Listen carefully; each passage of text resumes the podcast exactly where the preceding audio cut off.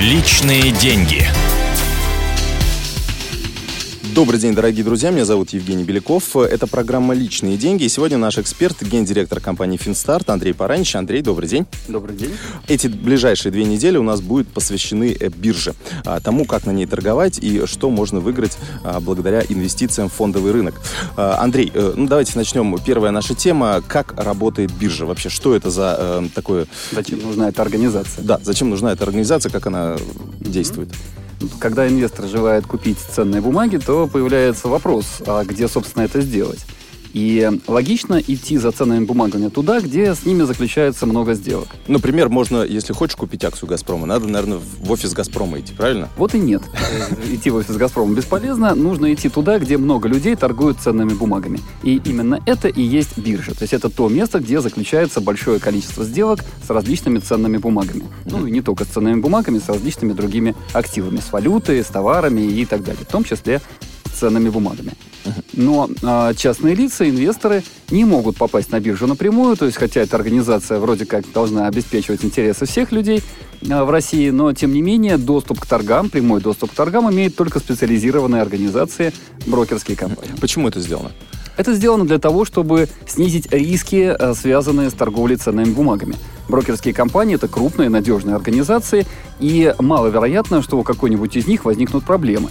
А маленький частный инвестор может по каким-то обстоятельствам не рассчитаться по сделке с ценными бумагами. Тогда его проблема возьмет на себя его брокер, который обслуживает его в биржевых торгах. Ну и плюс ко всему, э, если толпы людей ринутся на биржу, тысячи, миллионы.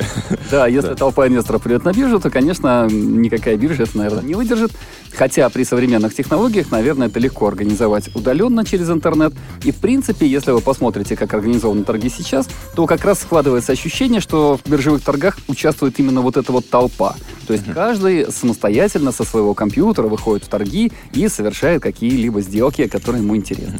То есть, чтобы торговать на бирже, нам сначала нужно найти брокера. Совершенно верно. Без брокера торговать на бирже нельзя. Какие еще э, есть организации, которые участвуют в биржевой торговле?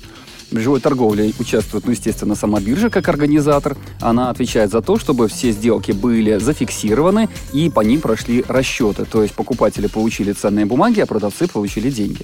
Кроме этого, а, биржа, естественно, рассказывает всем, что творится на торгах. То есть публично объявляет результаты торгов. А, И в, в торгах участвует еще организация, которая называется расчетная палата, в которой проходят денежные расчеты. По сути, это банк. И участвует организация, которая хранит ценные бумаги. То есть это депозитарий, биржевой депозитарий, в котором проходят расчеты по ценным бумагам. Я так понимаю, что э, это какое-то все-таки э, хранилище электронное, а не вот эти кипы, не знаю, каких-нибудь бумаг, э, лежащие в этом депозитарии. А, на самом деле экипы бумаг тоже, но а, проводки проходят как а, электронные, то есть по, по записи по счетам. А, это очень похоже на систему обращения безналичных денег. То есть вот когда мы приходим в банк, мы кладем денежки на счет, и у нас вместо бумажных денег появляются записи на счету в банке. И, соответственно, точно так же это происходит и на бирже. Вместо того, чтобы носить э, ценные бумаги стопками с полки на полку, э, все переходит в электронный вид, и все сделки фиксируются в электронном виде в виде записей на счетах. А, Дорогие друзья, это была программа «Личные деньги». О том, что можно купить э, на фондовом рынке, мы поговорим в нашей следующей передаче. Я напомню, что у нас в гостях э, был Андрей Паранич, гендиректор компании «Финстарт». Меня зовут Евгений Беляков. До новых встреч в эфире. Личные деньги.